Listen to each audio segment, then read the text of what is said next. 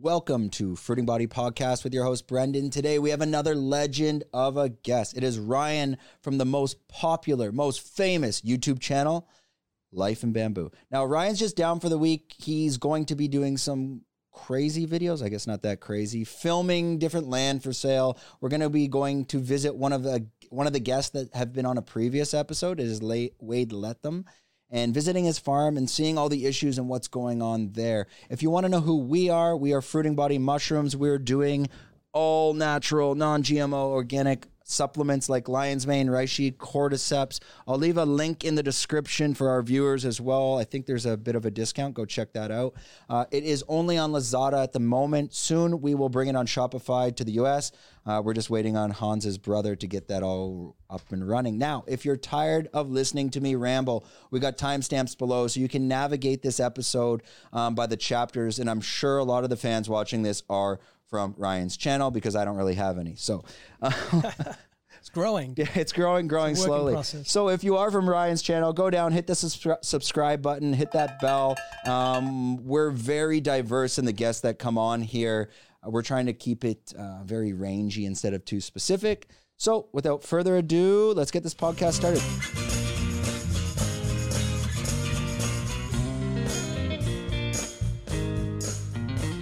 Thanks a lot, Ryan, for joining us. Thanks for inviting me. Perfect. Now, in case people aren't aware how we do it on the Fruiting Body podcast, it is purely we want to tell the story of expats living in Thailand and really get into the nitty gritty of what even brought you here. Because I think a lot of people are interested in how these specific people that are living in Thailand, how did they even get here? So could you just start it off on day one, even prior to coming to Thailand? Ryan, where are you from? What's your story? So, uh, originally born in Bolton, grew up in quite um, a, a, tumultuous time as a child. Um, I won't go into deep into my childhood, but it was uh, it wasn't exactly stable. And I, I mention this because the underpinnings of where I'm going to go with this story. Um, but but good mum and dad, you know, working class family from Bolton.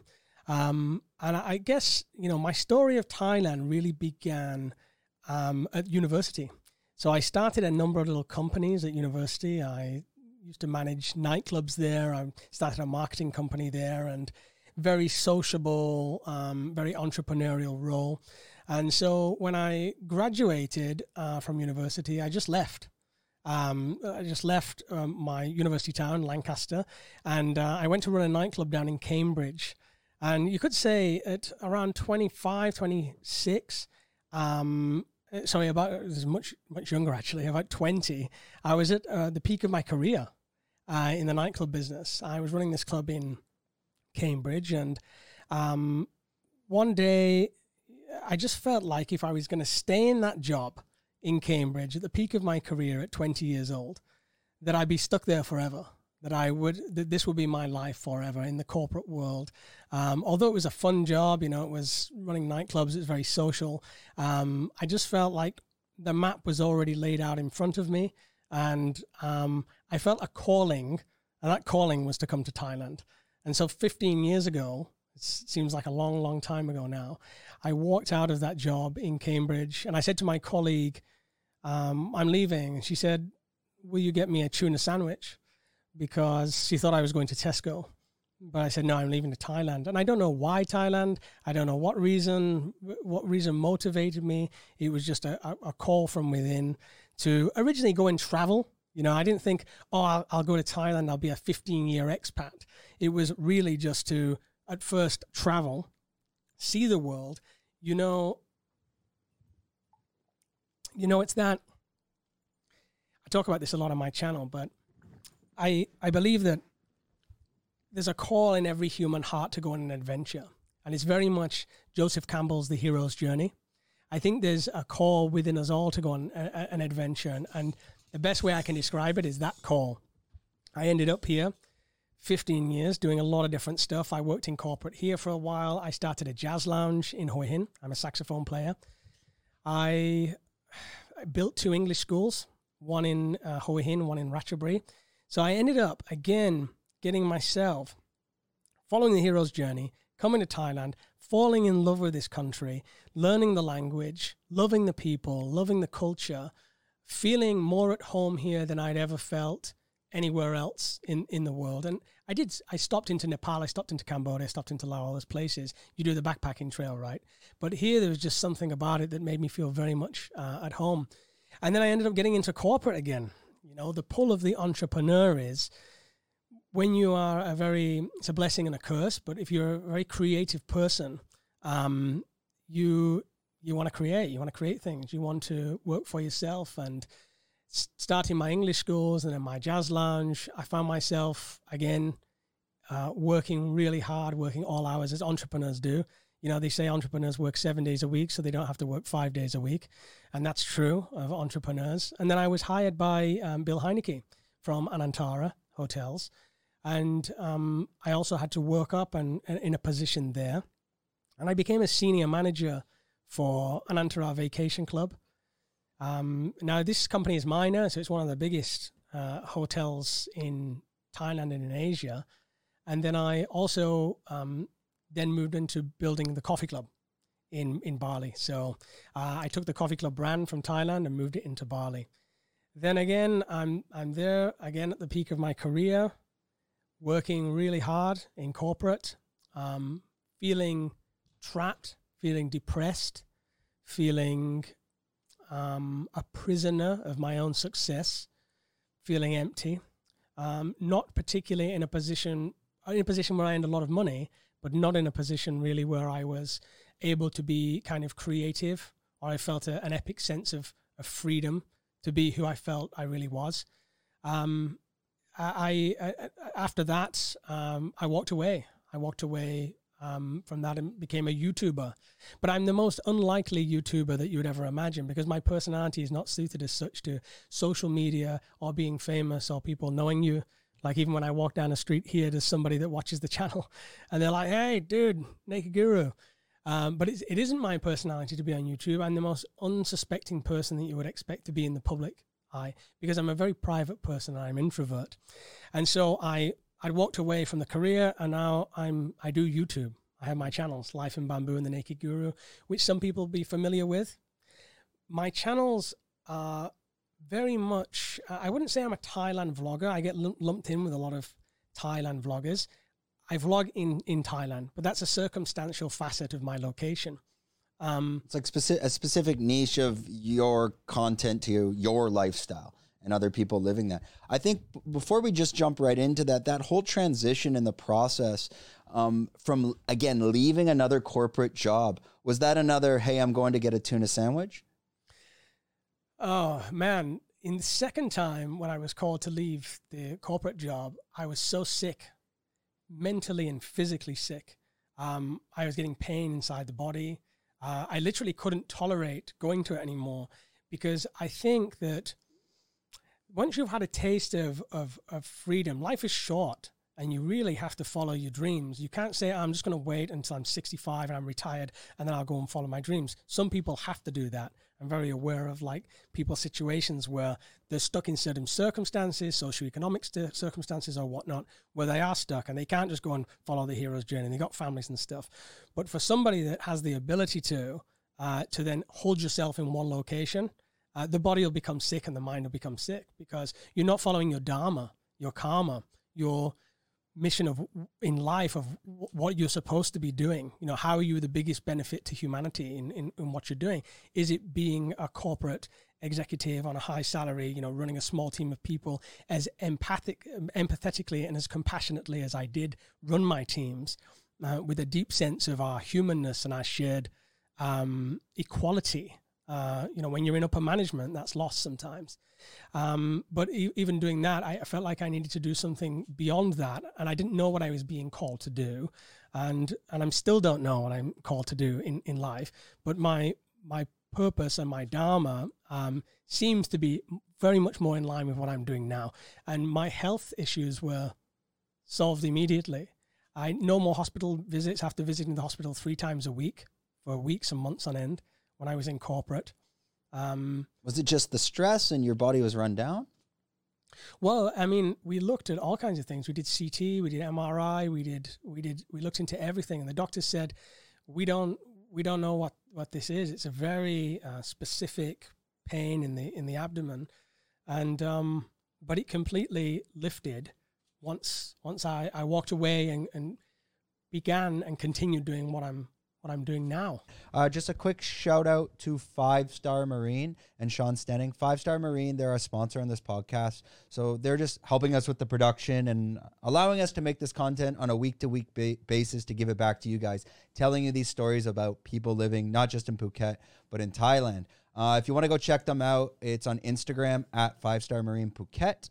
And we'll also leave links in the description. A little bit about who they are. They are a VIP private char- uh, speedboat chartered tour on the island of Phuket. So they're taking you to places like Koh Lipe Bay, Krabi, Phang Bay. Uh, you have complete control over your own trip, which most of other services are not authoring that. Uh, sorry, offering that. So Hans will probably throw up a QR code. You can scan that as well, or links are in the in the descriptions. Go check them out. Let them know if we sent you there. It just helps us grow this podcast. So let's get back to the podcast. But when you're when you're walking away in that transition, you're walking away. I mean, the reality is money. It's it's what's keeping. It's the energy that keeps us alive. We need that to be able to purchase stuff at the supermarket, to live our lives, to pay for rent. When you're leaving that world was the YouTube already set up to financially keep you prepared, or how was that transition? How did that work?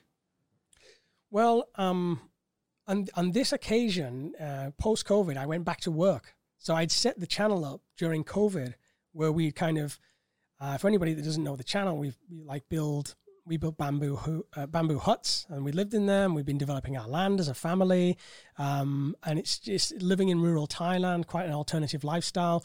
But my plan was always to go back to work, and uh, and that was the long term goal. So, so, it was when I went back, uh, that's when all the health system, uh, uh, the health issues flared up, and it was very much like this is not what you're supposed to be doing. You're supposed to be. Um, whatever you were doing before during COVID, when we had this moment of freedom where you could kind of just do whatever you wanted, and I thought the world was going to end. I think a lot of people had that in the back of their mind that this is it, guys, this is survival.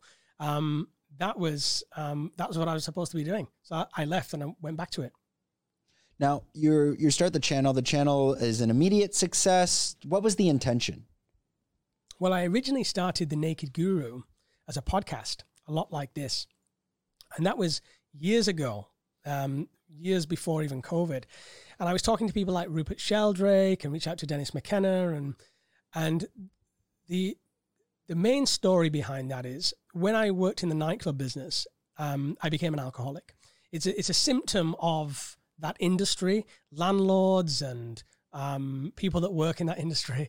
It, it's the alcohol is a big part of your life. Every day you drink with with somebody, and maybe they're only drinking at the weekend, but then on Monday, Tuesday, there's somebody else to drink with. And I was like a host manager.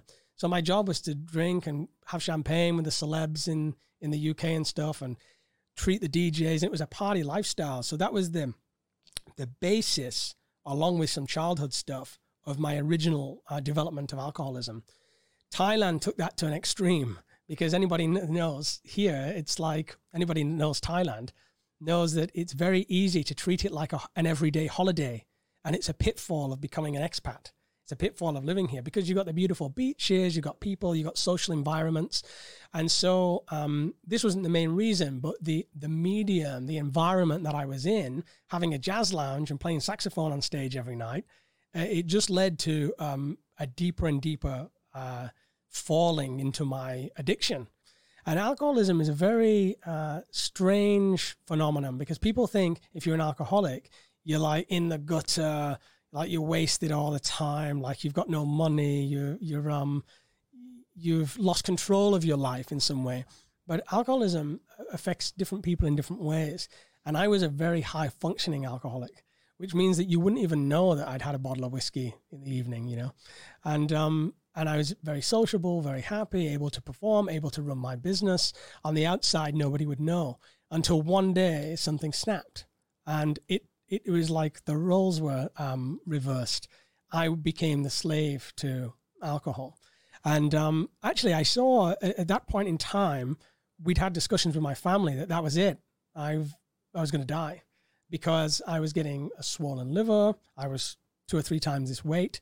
And, um, and so I was kind of preparing for the end until uh, I had an experience with um, psilocybin mushrooms, which allowed me in, in that experience. My degree was in psychology, so I had quite a basis in understanding Jungian psychology, Freudian psychology, understanding uh, religion. Jung talked a lot about religion and and some spiritual esoteric grounding.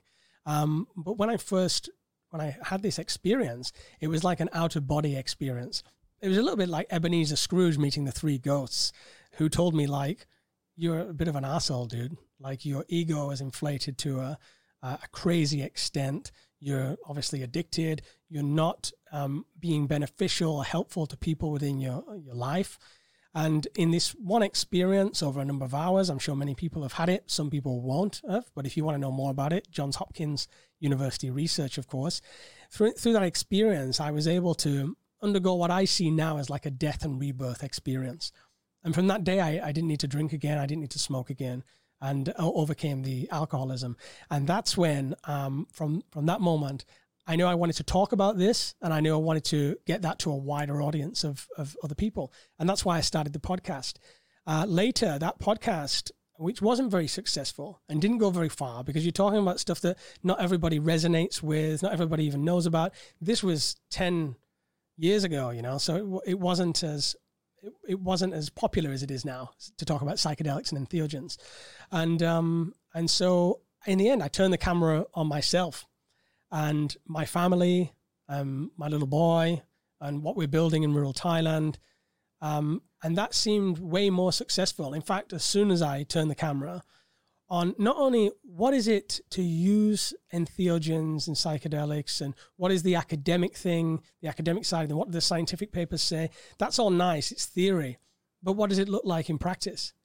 What does a life of somebody that's trying to live to certain ethical standards, is trying to break free from their addictions, is trying to um, live a compassionate and free life. What does it look like? You know, what does the entheogenic route, where does it take you? And the vlog has really been my journey through that. And of course, I pointed the camera on buying land.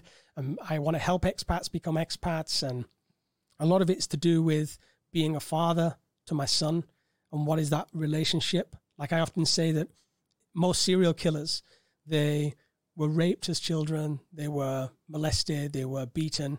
And so if if a child that is raped and beaten and tortured produces a serial killer, what does a child that is loved and cherished and, and paid attention to produce? And that's my experiment with my son. It's two opposite poles of the yin and yang, right? Mm-hmm. You get a serial killer at the end of one line. What do you get with pure compassion and attention? and I demonstrate that not as a, a as a as an action, as a fake kind of thing. I'm vlogging our real life and our real interaction. And, and I think that's what's poignant for a lot of people. People watch it for different reasons. Some people want to watch it because they're an expat, they want to move to Thailand. Some people watch it because of my relationship with my son. Some people watch it because they're interested in Thailand. Um, the, the viewer base is, is very varied. Some people watch it because they're interested in entheogens and and they like that message. So it's a real mixed base. Um, and now I don't talk too much on the channel about mushrooms and entheogens and how they can help with addiction, but I tend to slip it in there where I can. How did you initially come across the introduction to psilocybin? And as a two part question, when you were introduced, was it an immediate acceptance or did it take some time to say, okay, I'm going to give that a go? Well, it was an accident. So I was in Cambodia and at the peak of my alcoholism, knocking on death's door, literally, um, turning yellow. And I was, I rented a villa and we're having a party. And we're all getting together and we're all going to party. And uh, somebody brought some along and I thought, well, will do this to party. And then it wasn't a party. It was a, a rip, rip out of your body. It's time to face uh, the music of your own karma and, um, and really evaluate yourself, look at yourself, not in a in a negative way. The trip wasn't in in any way negative. It was very very powerful because it was a very high dose. Um, it, it wasn't negative. It was very cathartic, and as many of these trips are, there's a lot of crying involved, there's a lot of release of emotion, pent up emotion. When you go deep deep into addiction, addiction, it's not because you're wrong in any way or you're doing something wrong. It's part of your path. Everybody's on the path. There is nobody that's not on the path. You can't not be on the path, even if you're deeply addicted, you're an alcoholic, whatever it's often a product of unresolved issues deep within the subconscious that you can't access. And what I come to find out is the second part of your question is my initial experience with it made so much sense because of my psychology degree. I'd studied therapy. I'd studied how to how the, how the mind works for years, and um, and so it, Jung made a lot of sense to me. If you read Jung, Jung managed to achieve his insight on the nature of the self and who we really are, who you really are, who, who I really am, without any entheogens at all. So it was when I mixed entheogens with Jung, that was a powerful combination where I thought this this is unbelievably life changing for me and for everybody else. I mean, this, the, the data is out there. You know, the meta analysis of people that were addicted and have t- taken psilocybin or LSD on a high dose, it's got like an 80% success rate in curing addiction. It doesn't, it doesn't cure addiction by saying, hey, you stop drinking, you're an arsehole. It, it, it stops drinking because the reason that you drink is for the, from the unresolved trauma. So you're healing the underlying trauma, and you don't need the drink anymore. Drinking is just like meditation. Meditation is the cessation of thinking. So what do you do when you drink? It's cessation of thinking. It's it's like cheap and quick meditation. So the the alcoholic's pursuit is a pursuit is a spiritual journey. It's a pursuit of mental extrication from their their predicament, which and, and their mental environment, which is very much predicated on their childhood. Mm-hmm. So it's what happened to me as a child or what trauma did I undergo. In in the majority of cases, not in all cases. Nothing I say applies to everybody. But um, and then the psychedelic is the key that opens the door to resolve the trauma if you're successful with it under the correct conditions. And so once once I saw what it was, that it wasn't a drug, then I I pursued it. And you pursued you start with Terence McKenna, Aldous Huxley, uh, Albert Hofmann, right? And um, and you find out, whoa, there's a whole load of people talking about this. Ram Dass, for instance, Richard Alpert, who wrote The Psychedelic Experience with Timothy Leary. Um, Ram Dass, Richard Alpert, was a psychologist. So, and uh, he had already uh, a background in the pursuit of to know oneself. That's what psychology is. It's the study, psych is mind, ology is the study of, the study of the mind. And what is the but the mind? It's all mind. So it's the study of yourself. And I think people that are drawn to, to study psychology, to learn about serial killers, to learn about themselves and who they are, I think they they um, have got a predisposition to uh, to working with entheogens because the revelation that happens with them is, is extraordinary. If you already have a, a the- theological basis, it's extraordinary. And to find other people like these guys that have been saying this for years, long before I accidentally discovered it, is very comforting at a time where you go through. It, it, there's a lot of grief in death through psychedelics because death is a, is a psychological phenomenon. It, you come to find it's only a psychological phenomenon because all matter exists. First law of thermodynamics energy can't be created or destroyed. All matter exists indefinitely. The energy exists but the psychological construct that you call i that's what dies. And so death is only ever a, a, a psychological so are, phenomenon. this person uh, of let's say the uh, ryan the alcoholic from the past does yeah. he die or transform?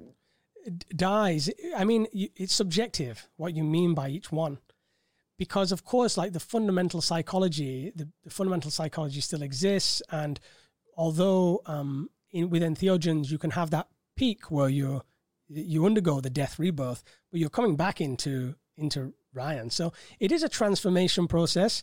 But I've seen it. I've seen the the process for me has been a process of iterated death and rebirth, because what's reborn after the alcoholic Ryan is the spiritual Ryan. But the spiritual Ryan is just as much an illusion as the alcoholic Ryan was, because one says okay, I've undergone the death and rebirth experience the first time, which I didn't know you could even do. So I realized the illusion of who I thought I was. So now who am I? Well, I must be some really spiritual guru, right? I've I am enlightened. And that's just more bullshit. And that's why I called the channel the naked guru. Because the realization after the next death and rebirth is that you're not that either. And that continues on an iterative process until I guess it's into nobodiness. And it's not good to go into nobodiness when you're on YouTube mm. because they call it YouTube, you know, YouTube and Facebook. These are all egotistical constructs. They're expansions of the ego in many ways. it's like your personality is um, fired out to, in my case, hundreds of thousands of people who then get to judge you. You know. But this this that's past Ryan. Does he ever try to creep back in and transform himself or bring himself back? Or are you able to? Do you hear that that voice of him trying to come? Are you able to block him, or is he completely gone now? I, I don't think you can block. I don't think it's a good idea to ever repress what what is there. But the process, as I mentioned, the process involves a lot of grief. So who you were dies, and your friendship circles often die, and certain friendships fade away, and and things that you used to like fade away, and there's a lot of grief there for that. And and so you relapse sometimes. It's very natural for an alcoholic to have slips and to to relapse, especially in the early years. But you know, the the more you work with, with yourself on a day to day basis to how am I going to make positive change within my life that is, is going to bring structure and balance and equality in my life?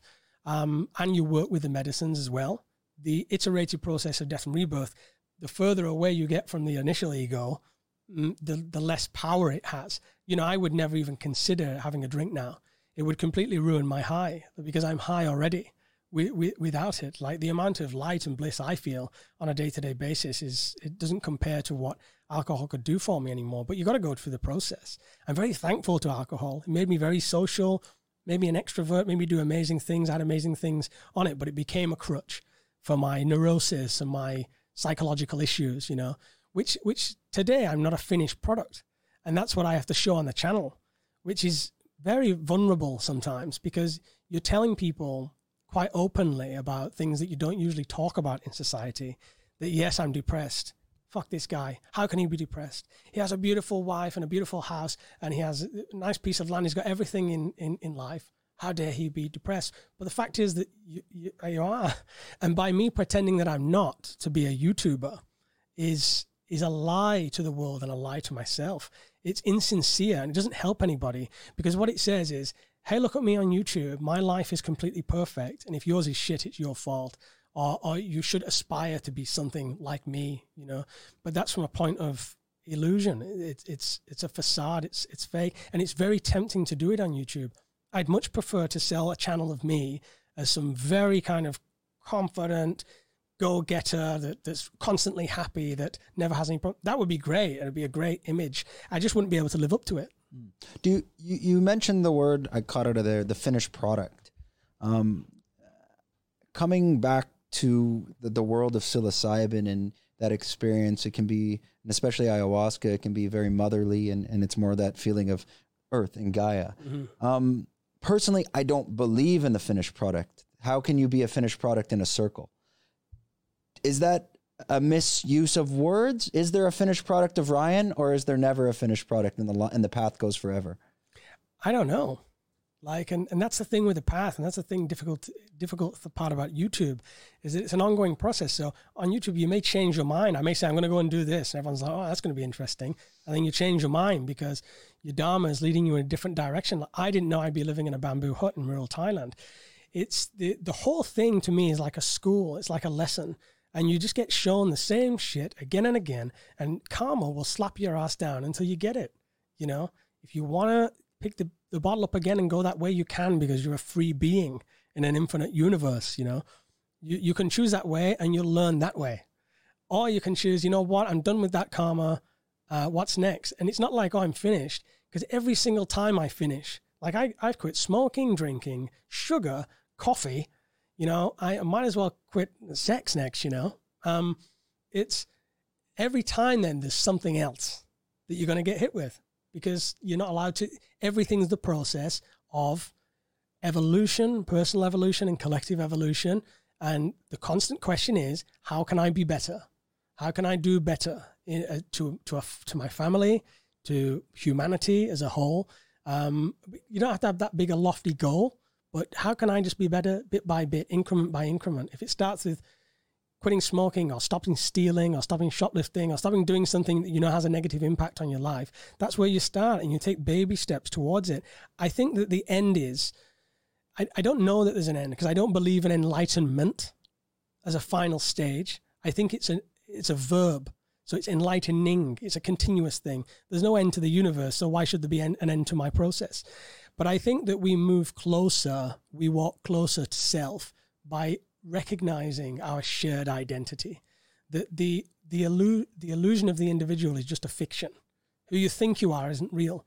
Of course, there is no such thing as uh, uh, England or Germany or a country. These are all just lines that we've drawn on the planet. You know, all this separation that we create and we make um, is all Maya, all illusion. And so I think from a Hindu perspective, especially, you're walking back to the idea of our shared identity beyond the illusion of the individual. And that's what that's the perspective I try and maintain a lot now.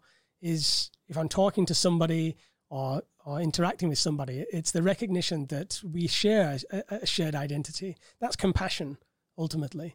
Where where does it go for me in the world? Like, and how do I I put that to some like positive use? I think I'm just demonstrating love as a father to my son, as a provider to my family, like in my very small way. Like my YouTube channel is, is really nothing.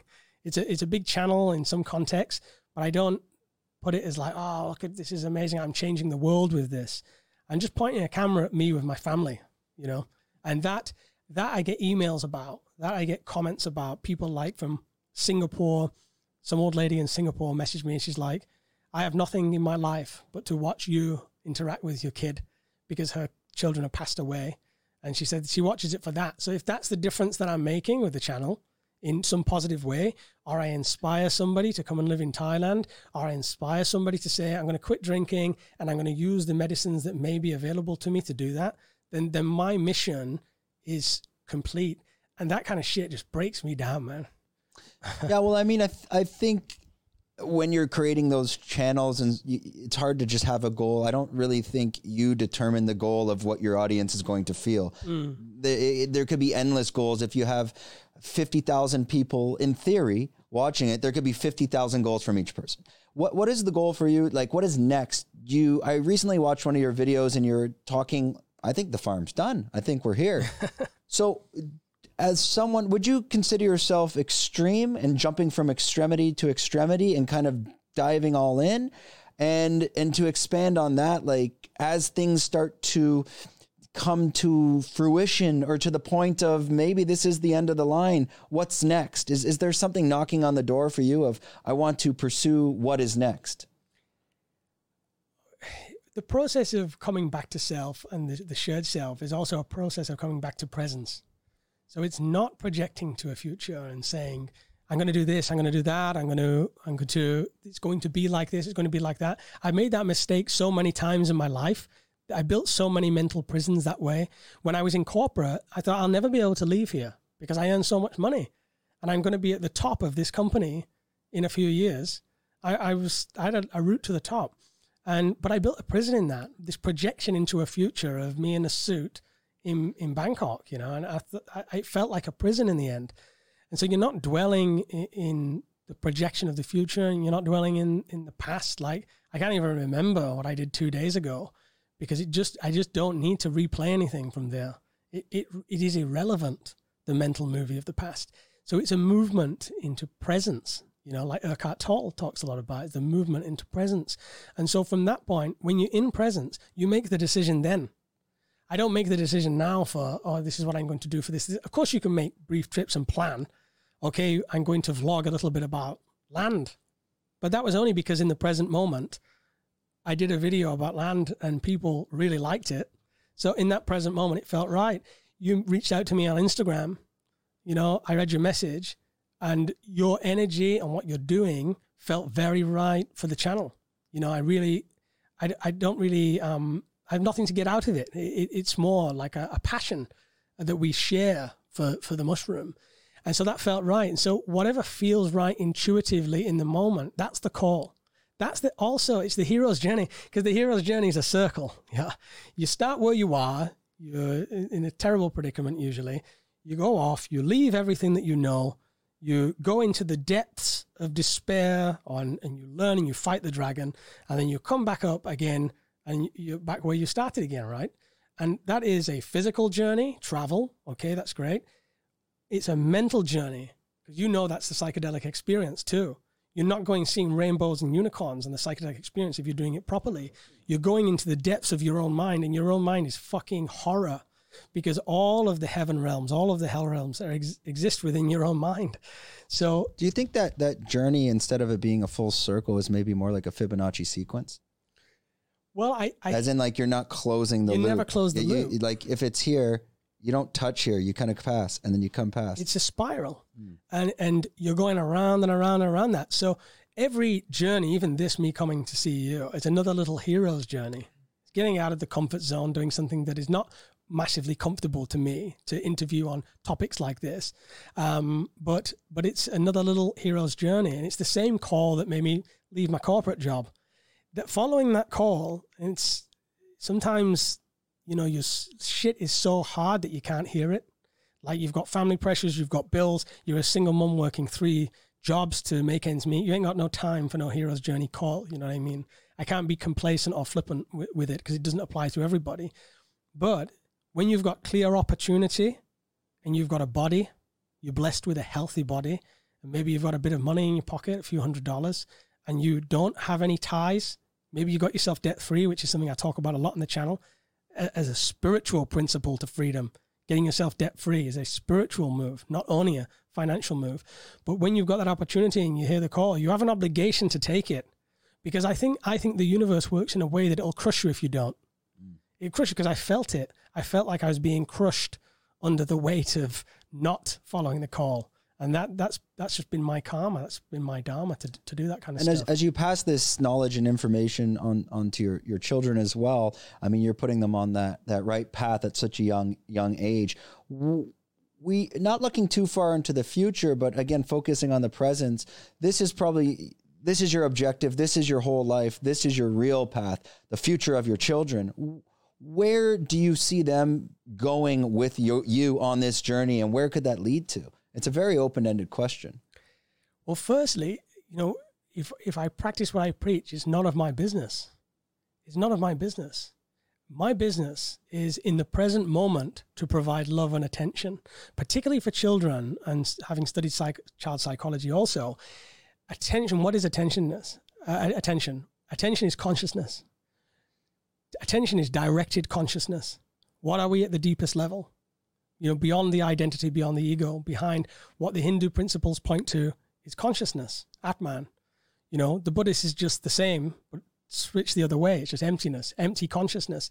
And so, what children want most is your presence and your consciousness in the moment.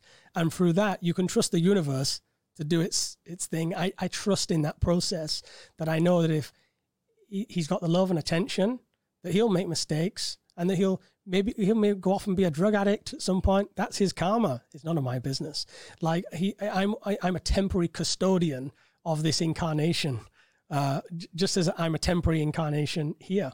You know, you start to look at things.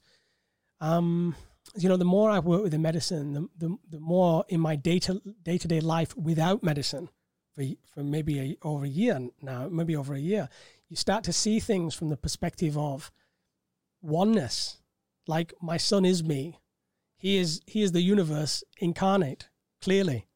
You know, what else is he made of? He's made of the universe. That's what this body's made of. You know, as is my body. So I, I see it as like it's one soul incarnating in multiple souls. And this is one birth that I've taken, and that's one birth my son's taken. And I, I, I feel as though he's got his own karma. And so it's none of my business to direct him or try and push him anyway in one direction or another. It's my job to present options to him where he may fall in love with something. So he's just learning piano at the moment. So I, I present options where he's like, I love this. But that's very varied. Like it's sport, it's computers, it's music. And then he'll find something he loves and that'll be his his path. So that's that's the way I, I see it on a, on a day-to-day basis. I'm not saying I'm right, and I'm not saying I'm the best father in the world. I'm not saying like, listen, this is how it is. I'm just saying how I see it, and I'm a bit weird. Do you have a lot of backlash from maybe friends and family back home that question this lifestyle? No, in, in fact, I, I think it's the opposite. I, I think that they, in many ways, wish they could do something similar. And of course, they could. But what stops people from doing it is, is the mental prisons and constructs that we make. Do you think COVID helped push that and people realize, like, wait a minute? Like, for example, if you took homeschooling and this lifestyle 20 years ago, Mhm. people, the, the, the mentality of the human civilization in general, they, they pushed that back. They said, well, well, you got to go to the government schools, you got to live this lifestyle, you got to do this. Do you, again, going back to that question, do you feel that COVID has actually opened up everyone's eyes to wait a minute? This world is so precious and could end an, any day, and maybe it is better to take control of your own life. Yeah, and it's a temporary cessation of the illusion. You know, when you start to discover who you really are at the deepest level, that is a stripping away of everything that you're not and everything that is not. It's like, for example, a £20 note is a £20 note eh, just because we have a collective agreement that it is, that it has a value. But if I took it to a tribe in Africa and tried to pay for something there, they just laugh at me because they don't have a collective agreement that £20 note is a £20 note. Apply that to all of our systems and our culture the nine to five work, the mortgage, the getting the debt, the getting the credit card, the things that we do, school, college, university. Apply that to everything. You start to see shit, it is an illusion. And COVID was this ripping away temporarily of like, you know, pull the skirt up and what do you see? It's it's an, a bare naked ass. and it's um I think people you know, a lot of in the spiritual communities, the new age communities were like, this is, this is it. This is what we've been waiting for. It's the, it's the mass awakening. And I think in, in- for some people it was. Some people woke up and was like, shit, actually, we don't need to do this and we can work from home and we can do our own thing and we don't have to be slaves to corporations. And some people didn't have the opportunity to choose otherwise. Um, but it's, it, it's, it's that until it's the next thing. Mm. You know, it, the, the death and rebirth in the individual body is at one level, but the collective death and rebirth is another level. Just look at the 60s and the 70s and the 80s and each of the, the decades that go on, how the whole collective changes. Like it was one way in the 1920s and now it's the 1970s and now it is now. That's a collective death and rebirth. Is that collective death and rebirth, or just of those areas? Are they programmed by the upper? I don't know. I don't want to say that word, Illuminati, but let's say, are they being programmed by the world, or are they collectively program programming themselves? I don't know, dude. Did you get my question there? I, I don't know. I mean, yeah. it's far too complicated to even, for me to even assume that. Like, I'm still working with my personal, trying to make sense of my own personal death and rebirth. Like, as far as I know, death and rebirth is a psychological construct that you can, that you'll go through when you physically die, or you can initiate it yourself in this body. So I don't know about any, any anything Well, like that. le- uh, to, let's jump onto a lighter night for the for the your your followers that are going to be watching, and some of the filming we're going to be doing um, today. Essentially, with we're going to Wade's farm, and probably they might have even seen this episode. When when are we going to air this? Probably next Tuesday. So actually, this will probably be out before that content comes out. When you're putting this content together, like most YouTubers, that's what's good about my podcast. We don't really follow any formulas because when you're podcasting, you just genuinely will bring on the people you want to talk to. Mm-hmm. But when you are getting involved in YouTube, sometimes the YouTube algorithms and gods begin to dictate the content. And today may be one of those cases where your content is doing so well of land for sale and and this will I'm assuming will all kind of build into that. So to jump more into my question of that content we're filming today and the future of your YouTube channel, what percentage is dictated by your passion and what percentage is dictated by the YouTube gods telling you what's good? It's about 80 20 because the majority of the YouTube is not like me and my son don't plan to play and then film it. Me and my wife don't plan to, "Oh, this is what we're going to do. We're just kind of filming what we're doing Are we're capturing Thai people living in, in the village, like making coconut cookies and, snacks and things, you know, whatever. That's what we're capturing. So we're just capturing as it is. So the majority is is not planned, and eighty percent of it is like that.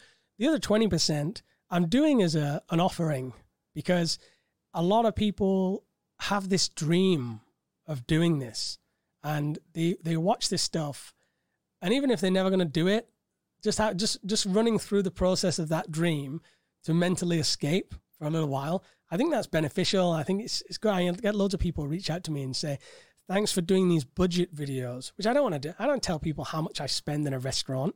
I don't want to tell people how much my bills are and stuff like that. But I do because then they can plan accordingly, whether it's for retirement, whether it's for for they just want to escape the matrix. It's um, and so I see that as a service. It's my weird way of service because you know the more you you work with entheogens too, the more you ask the question, how can I be of service? That's how I am. I feel I'm of service, and it's about twenty percent. And and it's kind of going back to what you said earlier. If if I am you and you are me, are you not just servicing yourself? Yeah. Well, you got it. That's it. Okay. Um, we're gonna we're probably gonna wrap this up any minute. How are we? It's mostly 50 minutes. Oh, okay, perfect. So we'll go another like 10, 15. It's uh just mostly we want to make sure we we're going to be meeting Wade today, and we got a whole social media team. We want to make sure it's it's done properly, uh-huh. and and you never know with the rain here. But hey, uh, the the rain sometime is good. The mushrooms are coming. So, um, let, us focus back on the psilocybin. And we had this discussion quite uh, in depth back and forth. And I love the fact you're a voice note guy. Hans hates that I'm a voice note guy because it just makes conversation for me. I can't type out my what I want to get out sometimes. Oh, yeah. Um, so we've gone back and forth about, you know, once you get the message, hang up. And I've explained to myself that uh, with the psilocybin, I've gotten the message, I've seen that movie um, even though I'm, I'm passionate about it and I genuinely like to go foraging to service others and, and give it away for free. I've got that message. Can you speak on that on your on yourself? Your the message received from your entheogens, and now where are you at, at at this certain place in your life? I, I feel like a lot of it is to do with the extent of the trauma. So, what is the extent of the childhood trauma? in many cases, if you had a relatively nice upbringing and you know, things were cool and you had love in the, in the family and things like that, maybe you have a little less work to do than someone say that was raped as a child by a family member.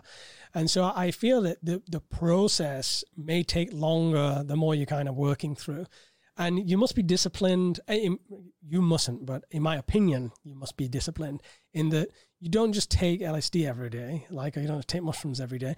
Give some space for integration in between. But I think then you know when the process is over, uh, or or it's it's no longer required because you require a medicine when you're sick. You don't require a medicine when you're not sick. And if you take the medicine when you're not sick, you're going to get sick because that's just the way it works, right? And so I think you get to, I've been at points where I feel, no, I just don't need this. I'm going back to the same realization. So the same fundamental realization that, oh, yes, it's all one. Yeah, you know this. You know, last time you got this message, you know, whether you're working with DMT, very powerful, going back to the same, oh, yeah, there's these interdimensional landscapes that you can hop from one to another.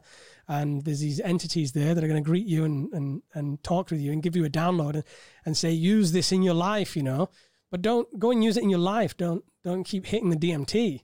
And I've had friends that have fallen off the edge, huge time, called me up and said, Ryan, the world's going to end. Like it's coming. Like, I mean, an asteroid is coming. The entities have told me. And I'm like, dude, it's not going to happen on this day and that date comes around and you explain it's not because you can fall off the edge yeah so it's about using the medicine properly and identifying if you're going back to the same realization again and again the same thing to work on again and again that's your point where you don't need any more medicine hang up the phone even if it's going to be temporarily in the early days i said i'd never hang up the phone but that was the addict in me i thought this is my connection to source my connection to self, my connection to love.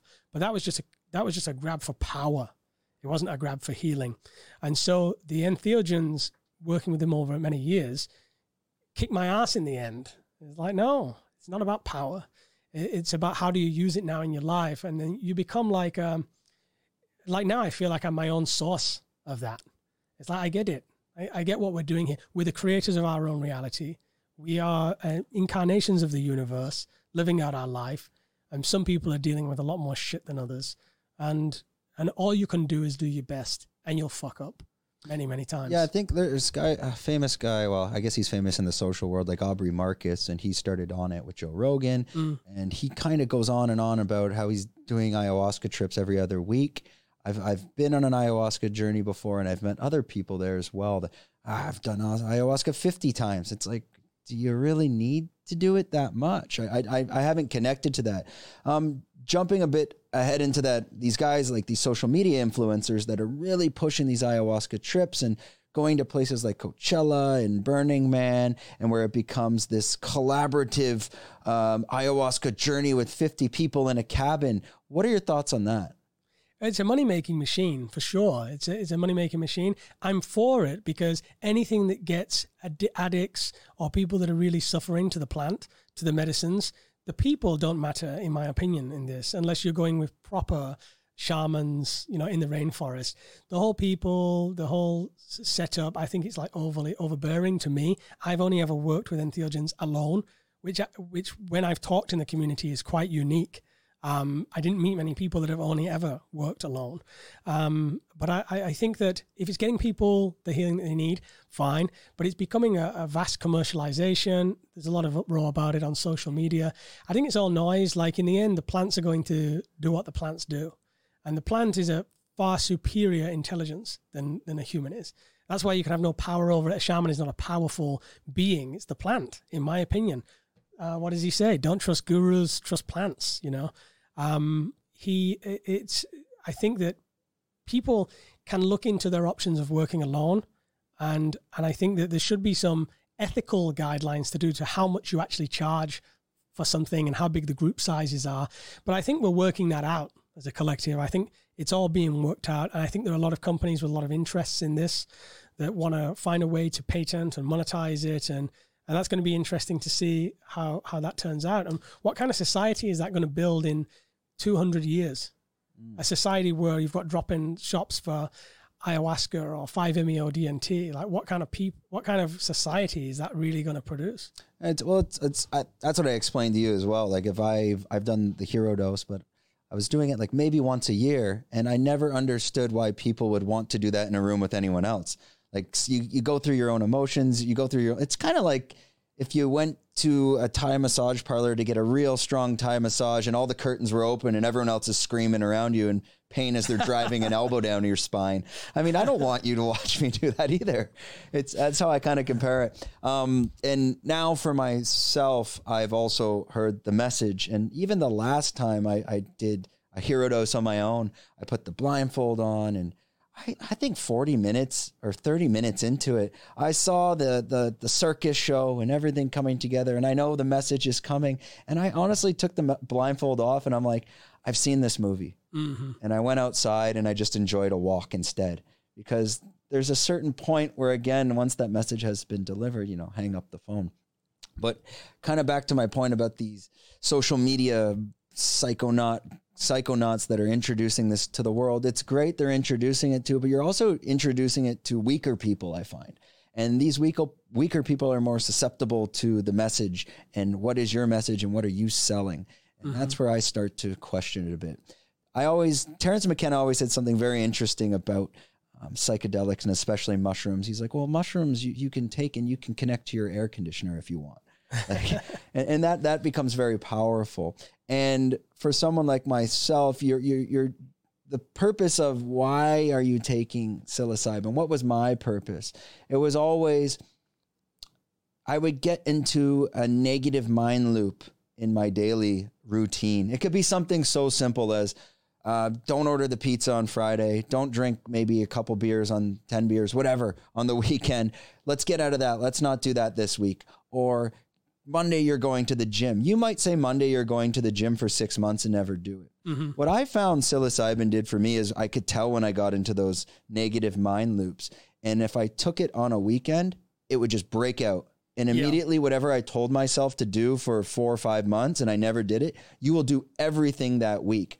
Mm-hmm. However, and I tell people this if you don't answer that message on the Monday, you know you won't do it either. Yeah. So you have to uh, immediately take that message and go do that as well. I kind of find my definition, uh, and maybe I heard this somewhere as well. You start to get lost on where the messages are coming from. They might be coming from the Same journey. message, right?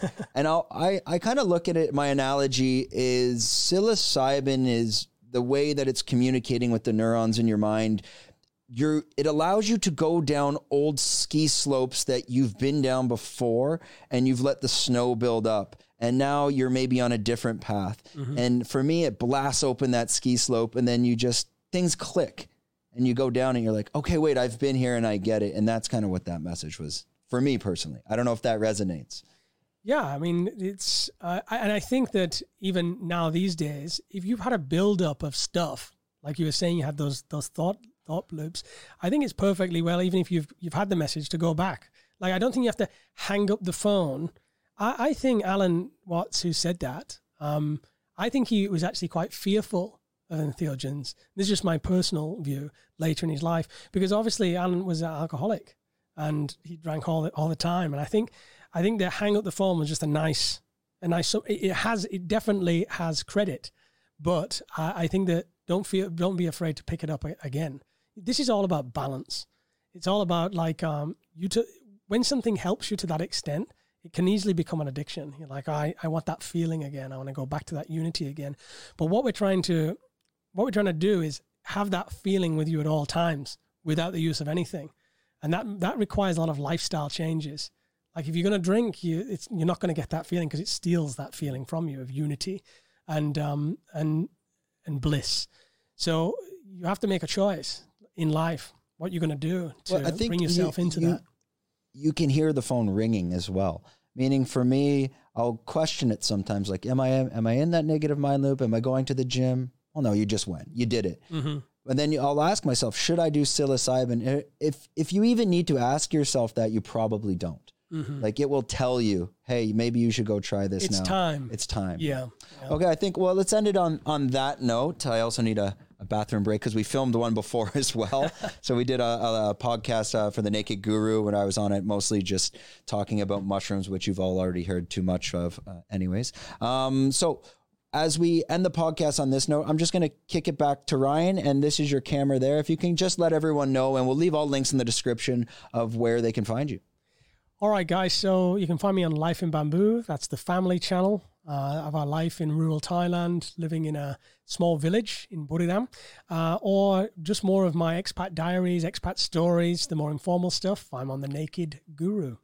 Okay, that it. That's it. That wraps up another episode. I never know how to end these. Uh, we're out. Thanks a lot for watching.